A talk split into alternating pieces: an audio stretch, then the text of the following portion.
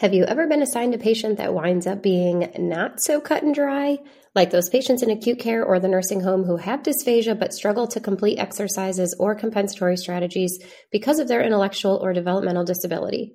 Or the patient with respiratory failure who develops respiratory driven cardiac arrest, gets intubated for 10 plus days, and is on a trach and vent. Oh, and he also has a history of stroke, congestive heart failure, COPD, diabetes, and traumatic brain injury. No textbook or single webinar could ever prepare you for that. But we have something that can help you get there, and it's totally free. On May 19th, the MedSLP Collective is hosting another never been done before virtual summit titled Advanced Therapy for Complex Patients, a Medical SLP's Guide. Learn critical concepts with actionable steps you can take for those not so cut and dry cases. You can earn up to 0.8 advanced ASHA CEUs if you are or you become a member of the MedSLP Collective, and the recording is also available inside of the collective. Ready to scale your clinical skills? Go to medslpcollective.com forward slash summit to register today. This is episode 187 of the Swallow Your Pride podcast, and today we have two guests. We have Dr. Ashwini Namasivayam MacDonald and Dr. Samantha Shune. Ashwini is an assistant professor and speech language pathologist at McMaster University. She also directs the Aging Swallow Research Lab. Her research specializes in dysphagia in older adults. Ashwini's goal is to produce clinically relevant research to inform frontline practice. Her current research is focused on dysphagia in people living with dementia and dysphagia related caregiver burden. She was the 2020 recipient of the ASHA Award for Early Career Contributions in Research. Samantha Shune is an assistant professor at the director of the Communication Disorders and Sciences program at the University of Oregon. She also directs the Optimizing Swallowing and Eating for the Elderly Lab. Her research interests include the effects of healthy and pathological aging on the physiologic and psychosocial aspects of swallowing and meal times. She's particularly interested in better understanding shared food related activities as opportunities to therapeutically target improved quality of life for both older adults and their social networks, for example, partners and family members.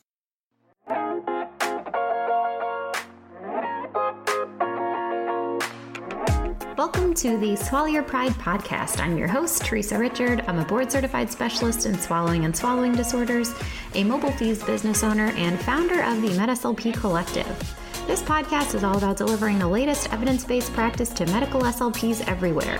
Whether you're a new clinician seeking tangible tools for treatment or a seasoned vet stuck in a rut, my goal is to help ditch the old school ways of the past that no longer serve you or your patients, to reinvigorate your passion for our field, to broaden your knowledge about our scope of practice, and to inspire you to practice at the top of your license. So if you're listening, I encourage you to swallow your pride, be open and willing to learn, because let's face it, your patients deserve that kind of care. With that, let's dive right in.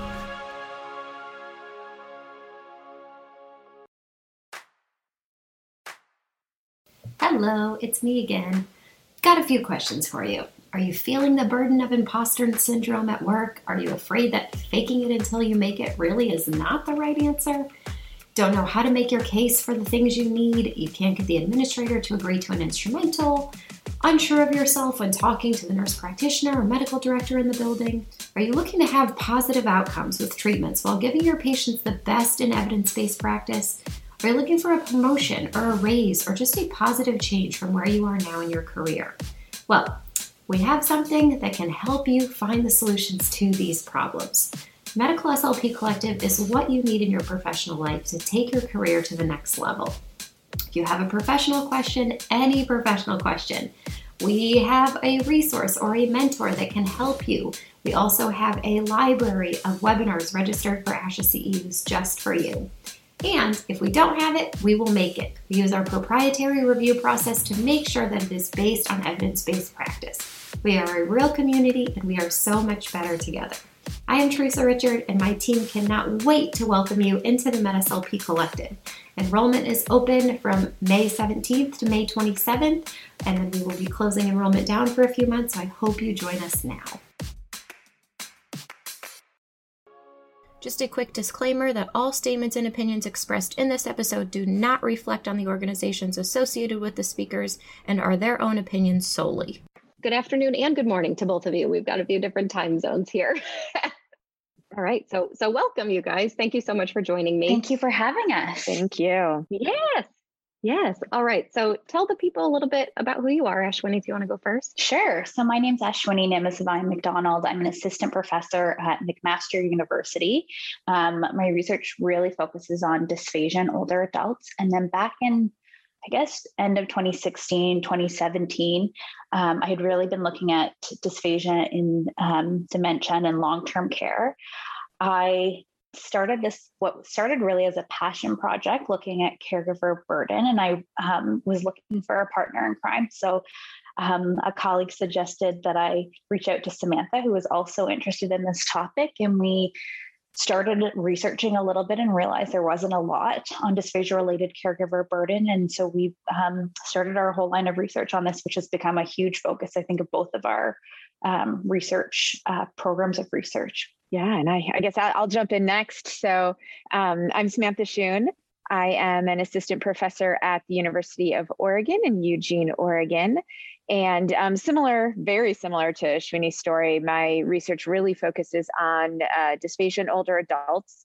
And I've always really had an interest in looking beyond the swallow. So, looking at the other factors that are involved in eating and drinking and meal times and how those interact with dysphagia and swallowing impairments.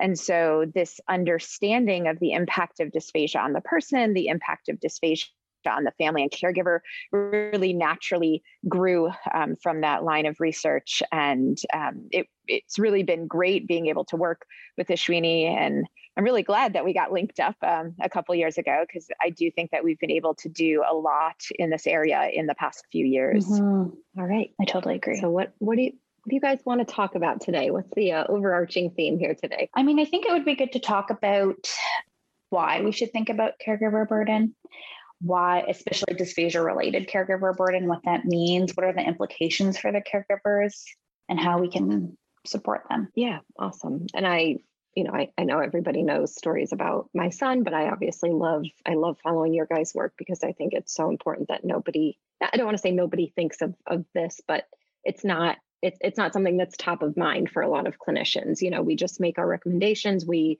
we do the best that we can. We we you know help to to support the family as much as we can. You know, with the best recommendations, but sometimes forget that the things that we might recommend are just can sometimes just be really hard to carry out. And you know, I, I'm someone that I have this double edged sword of knowing all I know about SLP and then also living the reality at home and it's it's tough it's so tough to want to do what's best for my son, but also have 97 million other things going on that I some balls get dropped. And yeah, it's mm-hmm. not in, intentional. It's not because I'm a cruddy mom. It's not because I'm a cruddy SLP. It's just it's hard to do everything that you know we think we're supposed to do so well and that other people think you're supposed to do too right it's exactly. not just what you exactly. think but it's what you know other people expect of you while also taking care of yourself to ensure that you know you are the best mom and slp and business owner and wife et cetera et cetera possible i think that's exactly the piece that people forget too is that people have lives people have lives outside of what's happening in the therapy room and we just assume that caregivers are going to want to do whatever they have to do. And I think we also assume that caregivers are capable of doing whatever they have to do and what we ask them to do. And that's, you know, as I reflect back on my clinical practice before I went back to get my PhD and, and while I was getting my PhD as well, I, I honestly can't think of a time that I ever asked, say, a spouse or a caregiver you know, does this all make sense? Are you able to do this? How does this fit into your daily life? And I think that's what really drives a lot of this is the recognition that we have to make that shift.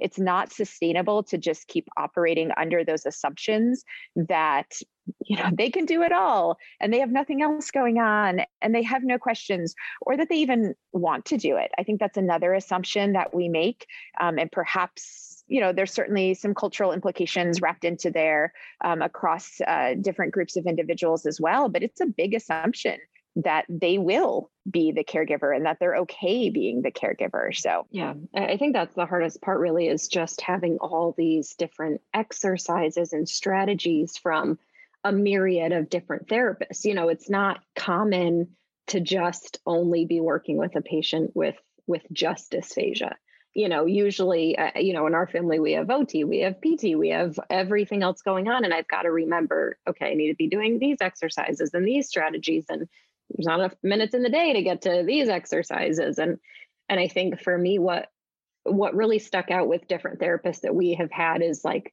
what's going to be functional for you? Like what will you remember to do? What is convenient for your family to do? You know what are your what are your functional goals as a family? And that sometimes doesn't look like sitting and doing traditional exercises. You know it might be eating a, a food in the car that's you know he's able to pick up by himself you know just so i really truly appreciate those therapists that think outside of the not necessarily outside of the box but outside of just the patient that really include the family and how the carryover is going to be best because that's really what what helps to get the buy-in yeah. in the long term. Yeah, so. I think it really comes down to what's realistic and feasible, right? Like, and I think so many times as clinicians, we think, well, you know, if they did these 10 things, they would be, you know, they wouldn't even have dysphagia anymore. But it's like, but if that's not realistic and feasible and you overwhelm them with 10 things and they don't even do one now, mm-hmm. you're not, you're not even going to move forward in any way, right? So I think, you know, taking those baby steps and understanding how to take those baby steps is so important. And I, I do think self efficacy really plays a role here as well. That if a caregiver feels they can't do it, it's going to be harder than to do it. And I think there's the possibility that we can set caregivers up for failure by giving them that list of 10 things. So we give them a list of 10 things.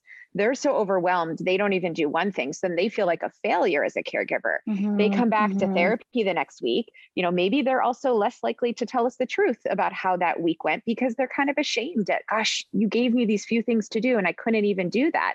And then it creates this negative downward spiral that that ultimately no one is being helped.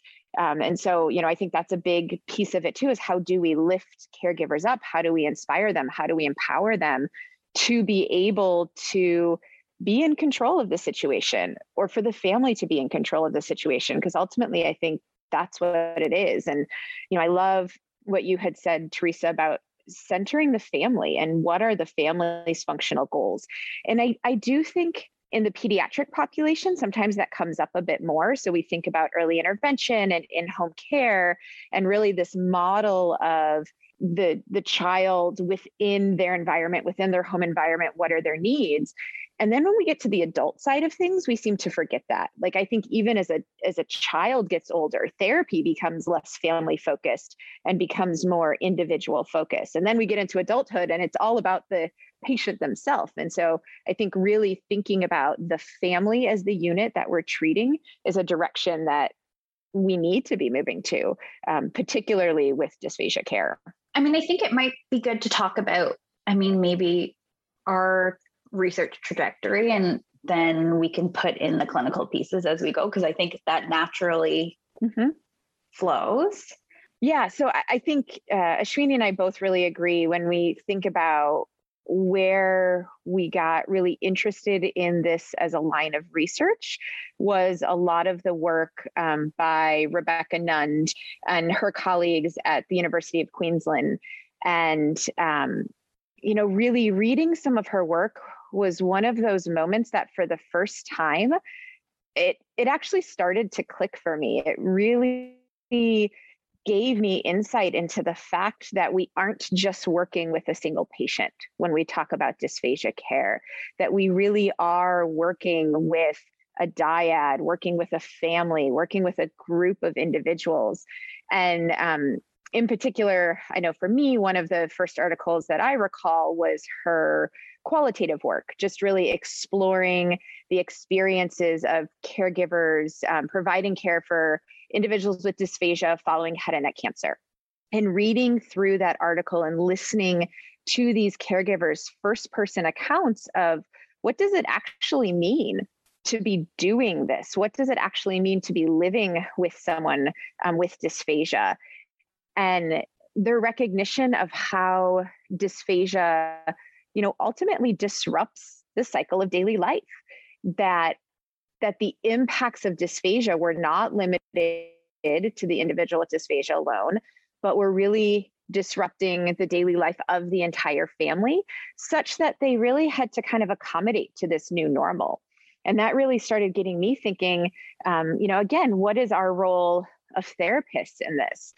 Is there um, opportunities for us to become engaged or more engaged with these family members to minimize some of the, the disruptions or at least to educate them on what might happen because i think that's another big piece of it as well is um, these individuals feeling a lack of support. So say for example you're in the hospital setting um, and this was you know specifically with head and neck cancer and you have all the care in the world when you're in the hospital setting and then all of a sudden you go home and there's no one there's no one helping you to prepare foods or liquids. There's no one helping you you know to to give you reminders about strategies or how to do things. It's just you being in charge of all of this. And so um, you know what is the role of the speech language pathologist in being able to make sure that they feel supported throughout the trajectory of care? And can that help minimize some of the psychosocial impacts then of dysphagia? That if these individuals feel more supported, if they have more education, if they even know that this is going to happen, because that's another thing. And I think, um, I do, I do like to jump a little bit. Sorry, I think it's something that that I've also seen in some of the work that I'm doing um, currently in interviewing stroke survivors and their family members, is that people think that this is just going to get better, right? Like, oh yeah, you know they're having some problems eating and drinking right now, but it's going to get better. It's not going to be this long term thing. And so if we can um, you know, really empower these families with this information about here's what might happen, here's what happens to other people. I just I feel like they um, can adapt better, and and that's a big word that I think we often talk about is resiliency, resiliency and adaptation. So, you know, it started with reading Dr. Nund's work and then kind of evolved over time.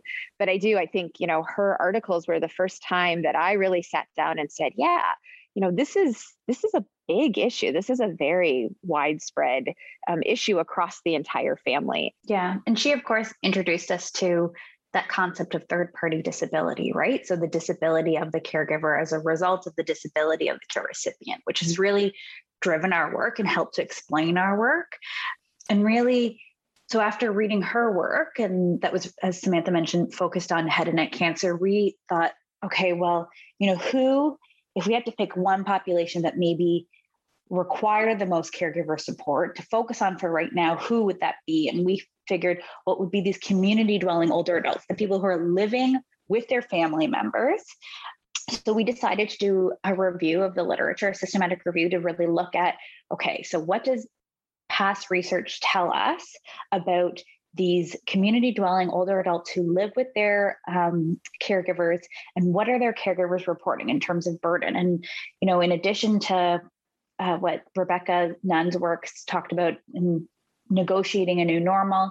You know, these caregivers were reporting increased fear and anxiety related to their responsibilities.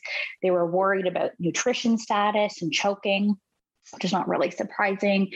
We they reported, you know, dramatic shifts in um, daily routines and really increased schedule rigidity. So, like, they felt like they had no ability to do what they wanted to do. And they even talked a little bit about feeding tubes. And, you know, you would think in theory that feeding tubes would ease some anxieties, but there was actually a lot more anxieties around even making the decision to put in a feeding tube, cleaning it. They felt like they weren't prepared for all of that. So, really, that first review helped inform us, you know, what is going on, what are they reporting, and is, are these things that we can actually help with? And really the answer was yes okay we can inform them we can give them more information you know to help them make that decision about the feeding tube or how to clean it or you know how do you what do you do if someone's choking or what do you think do if you know you think they're malnourished and they're not getting enough? And maybe it's not just us but if we work as a team and it's not just slp slp but recognize you know this is our scope but you know maybe the dietitian we can work with a dietitian closely and maybe we can work with an ot and maybe we can work with a social worker and really that like team approach and that family centered care was really what needed to what we need to work towards and our research is still working towards that but that that review is really that first step in recognizing that okay there are these issues but they can be resolved like we can ease these burdens And I think that was a big moment for us in realizing, okay, this is something that we should continue to look at and continue to work on.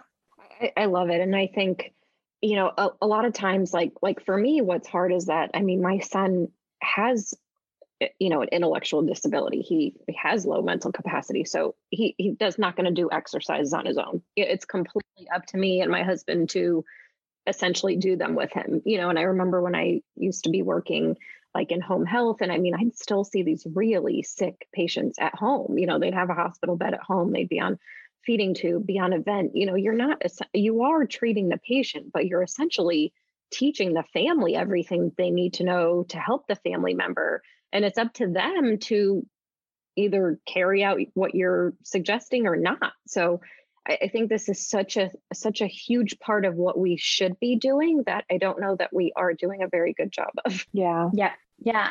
And and I think also the other thing people forget or it's easy to forget. I shouldn't. I wish. I'm not trying. We're not trying to blame anyone or say that they're doing their yeah, yeah, yeah, job yeah. incorrectly. But I think we forget that you know, meal times are yeah they're they're to get nutrition into and whatever whatever but there's this huge social aspect that brings together a family or brings together friends or whoever right if you think about all of our um, you know cultural celebrations regardless of your culture or ethnicity they're usually centered around food and now when you're taking that away from both the caregiver and the care recipient when you can't just eat whatever is placed or whatever your traditional food is for that for that celebration, that's a lot of pressure, right? That's a lot of pressure. There's a lot of thought and intentional activity that goes now to, to preparing those meals so that everyone can be included.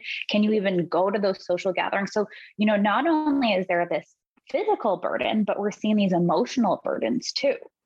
So, and I just think we don't think about that a lot. And I just actually, we had an undergrad student do a survey of clinicians just this past year to look at you know how to of slps who work with people um, with adults and they we asked them you know how do you define caregiver burden? What does this mean to you? And the most people responded physical strain which you know you can understand and maybe you see a little bit but a lot of people we only had 10% of respondents i believe talk about social strain right? How is what are the social implications?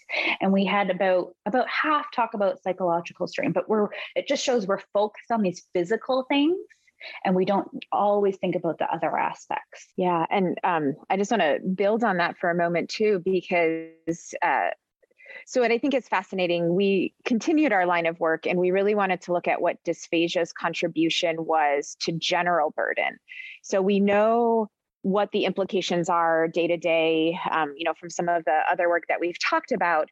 But what about when we think about the, the bigger picture of burden? Because, like both of you have said already thus far, dysphagia is just one piece of a puzzle. Like there often is for these individuals many things going on.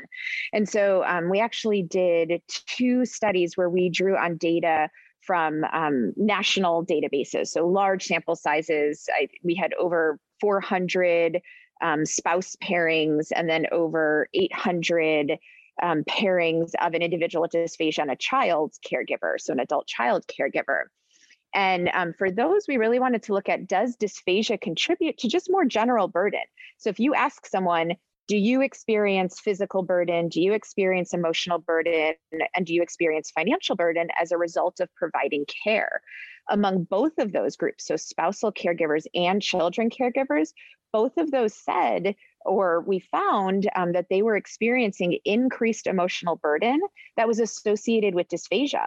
So, dysphagia was an independent predictor of just general emotional burden in these caregivers. And that's when accounting for other factors that we know contribute to caregiver burden. So, age and gender and um, the different diseases that the, the patients were experiencing.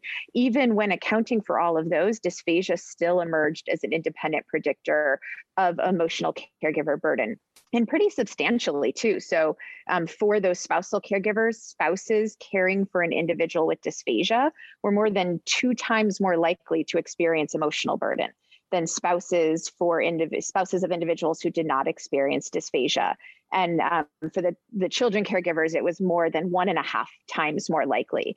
And so I think that's, you know, exactly what you're getting at, Ashwini, too, is that there are these clear emotional, social, psychological ramifications of providing care for an individual with dysphagia and and widespread impacts that it's their overall how do you feel emotionally?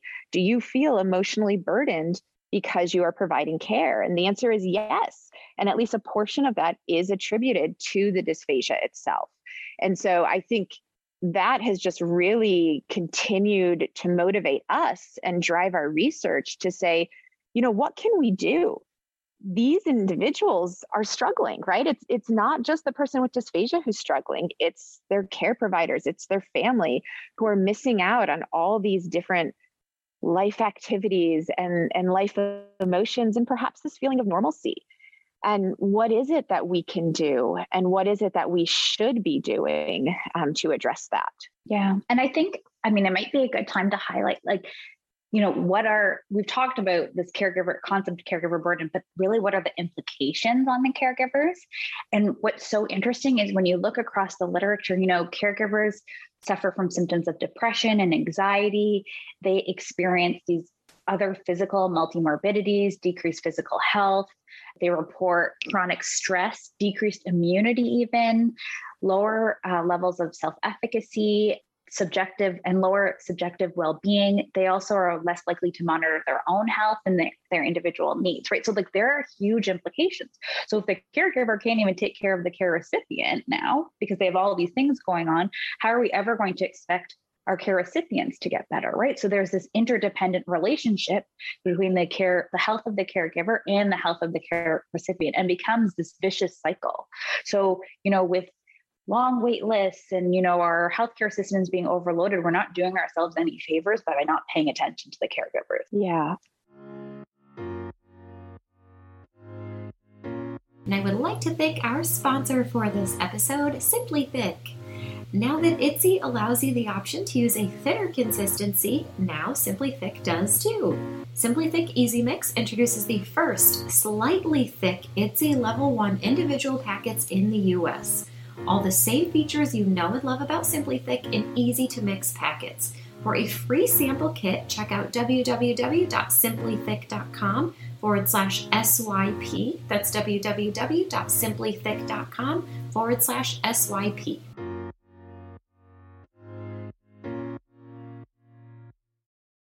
And I want to say, I mean, again, it, none of this is blame because I think this is hard. And I think when we start to ask ourselves, you know, why don't we do more? Where is the hesitation? There are a lot of factors involved there. I mean, one, I think people don't feel prepared. Clinicians don't feel prepared when we think about some of the training that we receive you know, when we think about our dysphagia class and how even dysphagia class has evolved, um, I mean, from first not having a required dysphagia class to having a required dysphagia class, but that dysphagia class really covers, you know, anatomy and physiology because that's what we have time to cover in the classroom. How do you then build in all these other pieces? And so I think um, as programs start to integrate a little bit more counseling into their programs, you know, students are getting some more exposure to that um, people are getting exposure in the field but a lot of times people just don't feel like they have the skills to do that. Uh, it can be scary too because i even think about you know asking that question anytime we ask that question especially right now during covid like how are you? What is someone going to say on the other end? Like is someone just going to do that social nicety of like i'm okay. Or i'm doing pretty well all things considered. Or is that really you know opening up for a, who knows what who knows what's on the other side. And i think a lot of us are often afraid of what that answer might be. You know do i have time? Do i have the skill? Unfortunately with our healthcare system am i, am I going to be reimbursed for that time that i then spend engaging with this family and listening to what they say? You know I, I just i think there's a lot of fear and uncertainty and that's another opportunity I think that we can see in our profession for advancement. So, how do we better prepare to engage in these conversations? How do we feel more comfortable with this? Are we aware of what resources are out there? Again, you know, it's not meant to be the speech pathologist in isolation.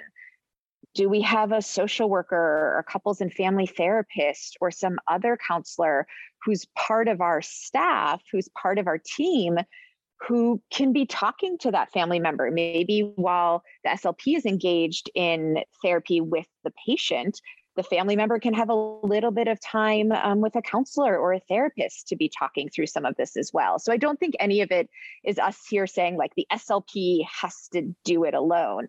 No, it's it's the SLP has to work with a team, create this team, create this environment where this is accepted. This is the norm. It's typical to ask someone how they're doing. And then depending on how they reply, to to refer them to an appropriate service that can um, help meet their needs for what they're encountering and what's going on in their life at that moment. Yeah, I, I think you know to kind of expand on what you said, Samantha. I think you know asking the floodgate question of how are you can sometimes be absolutely be intimidating, but I don't think it needs to be that broad. I think for me, you know, as a mother, as a caregiver, it's just so helpful sometimes for for a therapist to just say, you know, uh, uh, what can I help you with? You know, is there anything going on at home, like speech wise, feeding wise, that any questions I can answer for you? And and almost like usually when they ask things like that, I'm like, oh yeah, like this, like we had an episode with this this week, and it, everything turned so chaotic after that. But like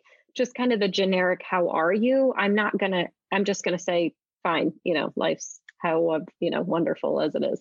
But I think just coming from a place of of service i think it is kind of cliche as that sounds just how can i help you you know what what can i do to make things a little bit easier and it may not be what you had planned for therapy that day you know i think you know a lot of type a slps go in with you know we have to accomplish this this this this and this in our session today. And as a parent sometimes i don't give a crap about your you know checklist of things because we had this other crisis at home that i really hope you can help us out with. So I think just having some of those targeted questions to begin with can be super helpful for both of us because then I can get some clarity on the situation and then I am happy to move into, you know, the next exercises or whatever we're doing from there. Mm-hmm. Yeah, for sure. And I think, you know, the literature does show that, you know, we, and anecdotally, we know that if we support them and we, you know, help caregivers develop these really problem focused strategies, they can really they'll move forward right they'll if you know if you say you know whatever you had whatever issue with feeding and we come at it and we we solve it together then we're we're building some skills there right? And we're building some skills so that you know next time you might think even if the situation is a little bit different you might have some skills to address it. And then you can come back and give us feedback and we can work together to continue to move forward rather than just focusing on what are the symptoms you see directly in that session of the care recipient. Yeah and i really like that idea of of being specific because you're right you know when you ask something that's so broad and so open-ended people aren't going to think about what they actually need necessarily in the moment. And um, i think that was a little bit of what has also driven us to create a, a, a tool a screening tool that clinicians can use to help maybe identify some of those specific areas that caregivers might need um, support in so that it's not just this open ended conversation, but it can actually be much more of a, a, guided conversation about, you know, oh, I see that that you rated this as being more difficult. Like let's let's talk about that. How did that go? What is that like in your household? You know, how does that interaction appear? Um, so yeah, I think that was that's exactly you know speaking to what you had mentioned. So we developed this, um, it's really a screening tool. It's called the Caregiver Analysis of Reported Experiences of Swallowing Disorders. And really, it was a tool we developed to help clinicians identify what the problems might be, right? So, where are the caregivers feeding? What, what is the source of burden? And if you can identify the problem, A, can you can you identify if it's something that's within your scope to help with, or do you need to make a referral out, right? So understanding that we're not in this alone, the SLP is not expected to do everything. So our goals really were A, to uh, help identify the sources of burden, B, help address the sources of burden, right? By deciding is it is it within the scope of practice of the SLP or do they need to refer out? And we also wanted something that was feasible that um, was simple that maybe a care recipient could even uh, sorry a caregiver could do outside of the session you know you didn't need someone guiding them to do it so we end up coming up with this 26 item checklist and essentially there's two parts to this checklist. The first part is a checklist of behavioral and functional changes, and then a checklist of subjective caregiver stress. So, I mean, I can give an example. One of the questions uh, on the checklist of behavioral and functional changes is because of my loved one's swallowing difficulties, extra time is required for mealtime. So, example, finding appropriate foods, cooking meals, preparing tube feedings, watching my loved one eat or drink. And then we ask, like, in this pa- in the past month, has this situation bothered you? So, yes, no, or it's not applicable. So, it kind of gives the clinician some frame of reference. Is this something we need to be concerned about at all because it's not even applicable? Or is this something that, you know, is a problem? And then we have that checklist of subjective caregiver stress so there are things like I do not feel prepared to help manage my loved one's swallowing difficulty. Example related to tube feeding, thickened liquids, or even performing the Heimlich. So right away, if they say yes to that, you know, has this um, statement been true to you for in the past month? We can say, okay, this is what we need to target. This is a specific education you need. And I think, you know, Teresa, something that stood out to me when you were saying about you know asking specific questions is this really gets us at the specifics, right? And sometimes maybe things that caregivers aren't thinking about that are bothering them, right? And, you know, they, I mean, I can't imagine they have time to think about all these 26 concepts. But if we lay them out and they can maybe think, reflect and think, okay, maybe this is the problem. And maybe this is a source of my stress. And maybe if I knew a little bit more about this, I would feel a little bit more relieved. And, you know, we're not saying that this is going to be the be all end all solution just for caregiver burden, but if we can do our part a little bit, I think we can help our care recipients and you know drive the whole field forward and thinking taking this family centered um, multidisciplinary approach to care i think i think also ashwini just having a a therapist or someone on the other side that shows compassion and that wants to, eh, to not even understand what you're going through, but just really just hold space for what you're feeling, you know, and and I can't possibly ex- expect people to understand what's going on a lot of times, but just them opening kind of the floodgates, just opening the doors to me being able to say what's going on or what we're experiencing, just build so much more rapport and so much more trust with that person. You know, we've had therapists just come in like, today we have to get this, this, this, and this done. And it's like, that's cool that that's your world that you're living in. But the reality of any of that carrying over to my world is not going to happen. You know, so it's just like a mismatch from the outset. So there has to be this this somewhat meet in the middle. And I'm not saying everybody has to be a therapist. I'm not, or you know, like a psychotherapist. I'm not, you know, relying on you to be my psychologist, but just to to yeah, just you know, what what can we help you with specifically, you know, today? Just is is really helpful to just get make sure that everybody's on the same page you know and a lot of times when those questions come up the slp or, or, or the treating therapist knows of other resources out there that i may not even know about you know oh, oh if you're having trouble with this you know maybe bring in ot to help with this piece or dietary or you know a dietitian to bring in with this piece. And i'm like oh you know and part of me is like oh my god i can't take another professional eh, right now. But sometimes if that's the missing link to help you know ease the burden for me and also you know get my son the breakthrough with the therapy that he needs then more than happy to do it. And i feel like a lot of times those breakthroughs don't come up if we don't have these conversations. You know if if we're just sticking with our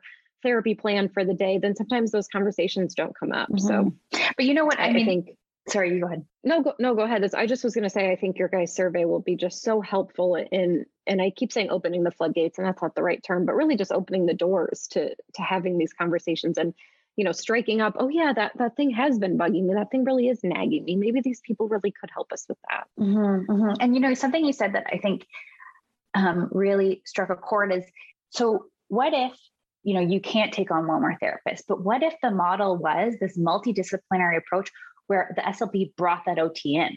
to your session. So you didn't have one more thing on your plate, but they worked together in that session to show you how to do, you know, like I think that's the way we have to go. Instead of saying, you know, you need to attend this many more sessions and do this, this, and this, but how could we in that one session that you're already attending how can we maximize outcomes you know how can we work together in that one session as and as samantha suggested you know maybe if you don't need to be physically present as a caregiver in that session could you have your own whatever session during that same time to maximize your time instead of expecting you to engage in something you know at 7 p.m at night once your kids have gone to bed. So i think that's really what we would eventually love to see is this you know maximizing outcomes for both the caregiver and the care recipient by working together with other professionals. And recognizing what we can offload from the family and from the caregivers.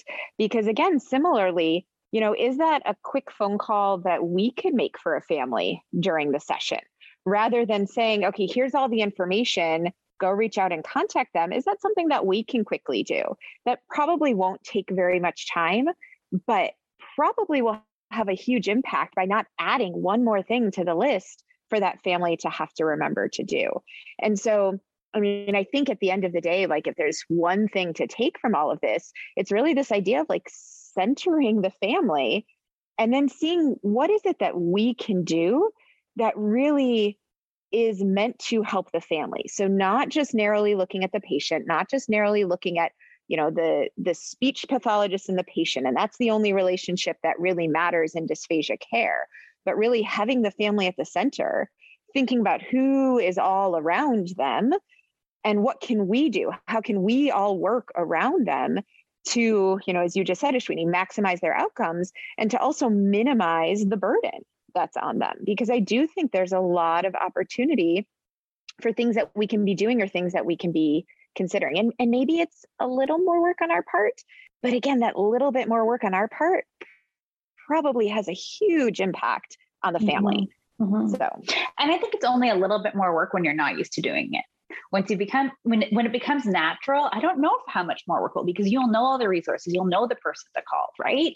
So i think just thinking about this and yeah it's a, it's a lot of it on the front a lot of work on the front end but or and so on the back end but you know the the i don't know the word i'm looking for but the benefits you know will outweigh all of that in the long run.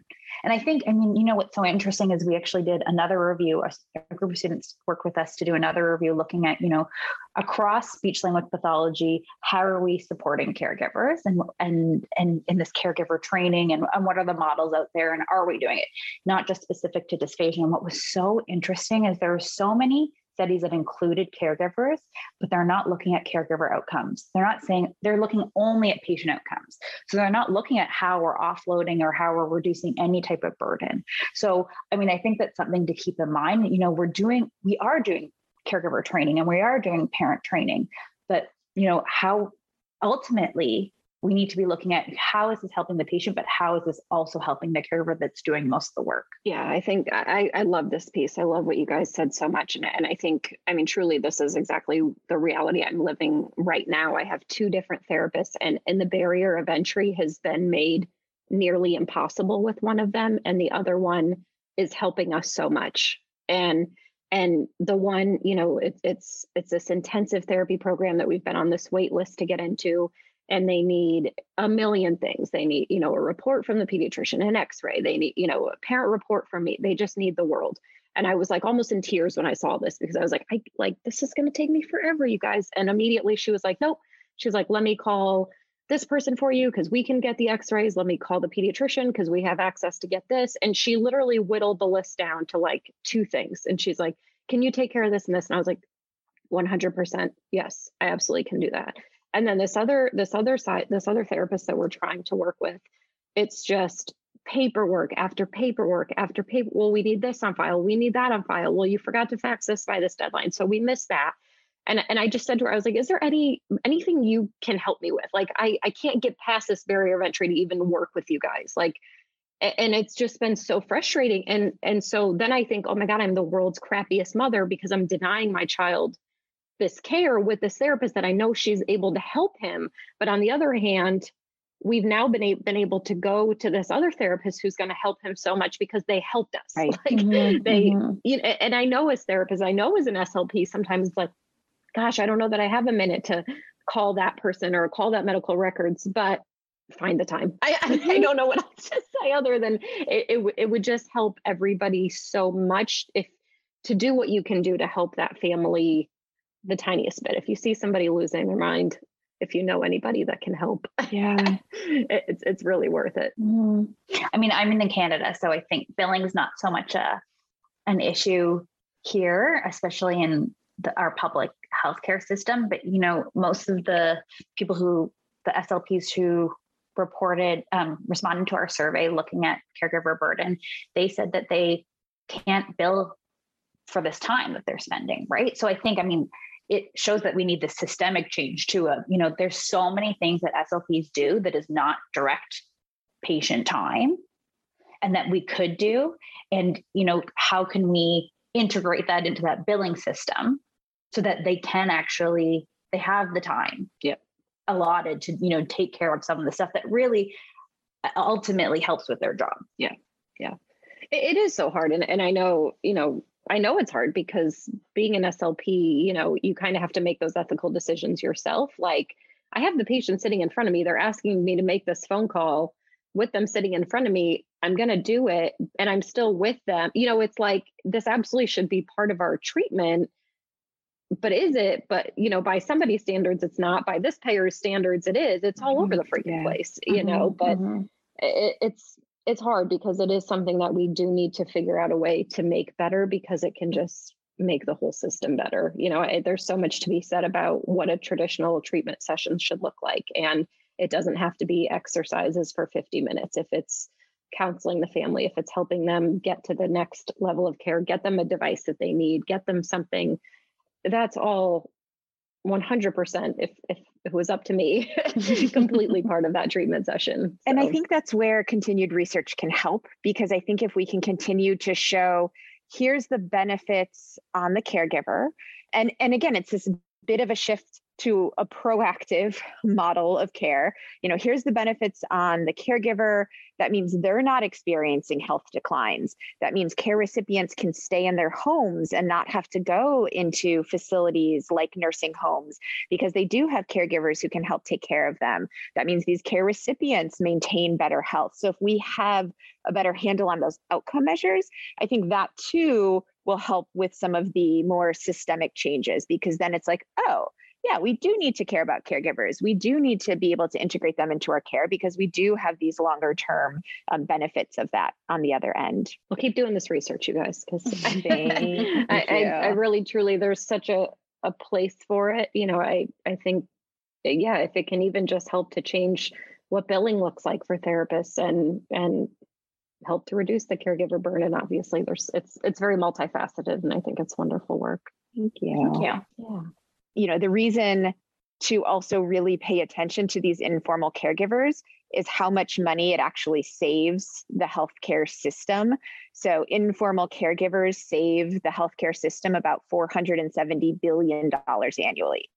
So, that is because individuals are living at home and are able to receive care from informal caregivers. So, it's a huge economic um, impact on the United States as well, and and we certainly see similar numbers across other countries. Yeah, and and now with almost this new the new PDPM model shift, it's essentially they're they're dubbing it like sniff at home essentially. So they're it's essentially moving skilled nursing care into the home, which I can only imagine how difficult that's going to be for caregivers just having you know therapists nurses doctors in and out of the house you know a few times a week it's it's it's tough. It's it's going to be, you know, is that what's best for the patient? That's, you know, probably to be debated, but is it going to be really tough on that caregiver? Absolutely. Is it going to help our payer system? Lord knows. Um, Time will tell, I suppose. Yeah. yeah. so I guess we have we have a few recommendations that we say, you know, so our research has really just looked at identifying caregiver burden, and we're trying to slowly get at how to address it. But we've looked at other caregiver burden literature and we we tend to like to suggest some things that clinicians can implement immediately you know not based on our research but based on general research. So there's a few things. So one of them is providing basic education on the management of swallowing impairment. So many caregivers we've seen report that they feel like they receive inadequate support and education on how to best manage their care recipients' dysphagia. So, in general, healthcare professionals have been found to assume that family caregivers are capable of carrying out their caregiving duties.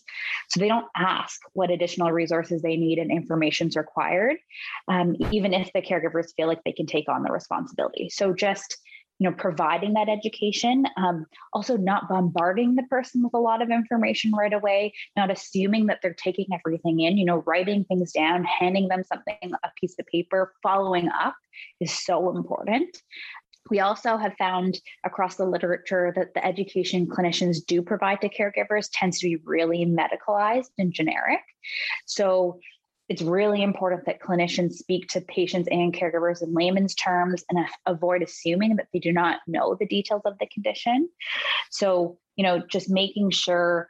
I know we all try to do this, and I'm probably speech pathologists do this better than other um, professionals. But you know, making sure that really what we're saying is simple and to the point and is concise, and then as Samantha uh, suggested earlier, really asking people how they're doing and ta- tailoring that communication to care- the caregiver can result in better information processing and caregiver engagement.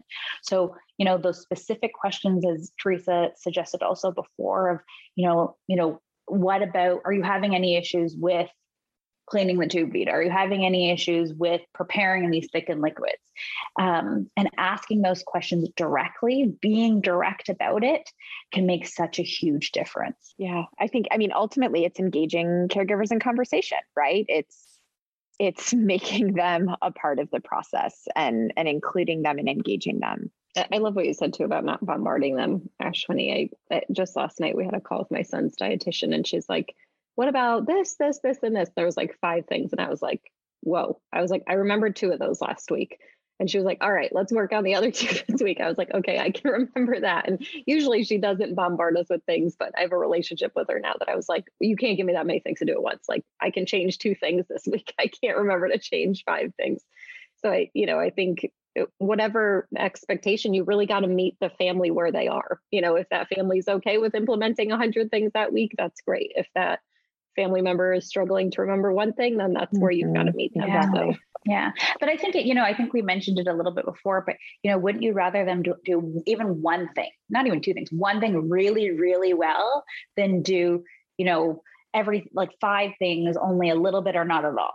Right. So I really think, you know, it's just, it's just a different mindset and it's changing how maybe we were taught to do things to include you know this as you suggested before compassion a little bit more compassion mm-hmm. for those caregivers mm-hmm. yeah yeah it's almost like that habit stacking thing you know if you can get them to do one thing really well then we can right. add one thing mm-hmm. whereas exactly. you know the kitchen the kitchen sink method might not be might be a little outdated yeah. at this point yeah so all right, you guys. I think this is wonderful. I, I can't thank you guys enough for doing this work as both a mom and a fellow SLP. So thank you so much. I think this is awesome. And it's it's I think gonna help our field in a lot of a lot of different ways. So keep doing what you're doing. Well, thank, thank you, you, so much for yes. having us and you know allowing us to share all this work. Yeah, yeah. We appreciate the opportunity. This was great. Yeah. All right. Thanks so much, you guys. Thanks. Download the show notes from this episode, please visit swallowyourpridepodcast.com. There you can also sign up for our email so that you'll never miss another episode. If you like what you hear, then please subscribe, leave a review on iTunes, and share it on social media with your friends and colleagues because that is what keeps these episodes coming. If you'd like to be a guest, share feedback, or request a topic to be discussed on the show, please email podcast at teresarichard.com. Special credit to Danny V. Socrates for her amazing audio and editing skills, and to Marissa Hendrickson for managing all the things behind the scenes. As always, thanks so much for listening, and see you next week.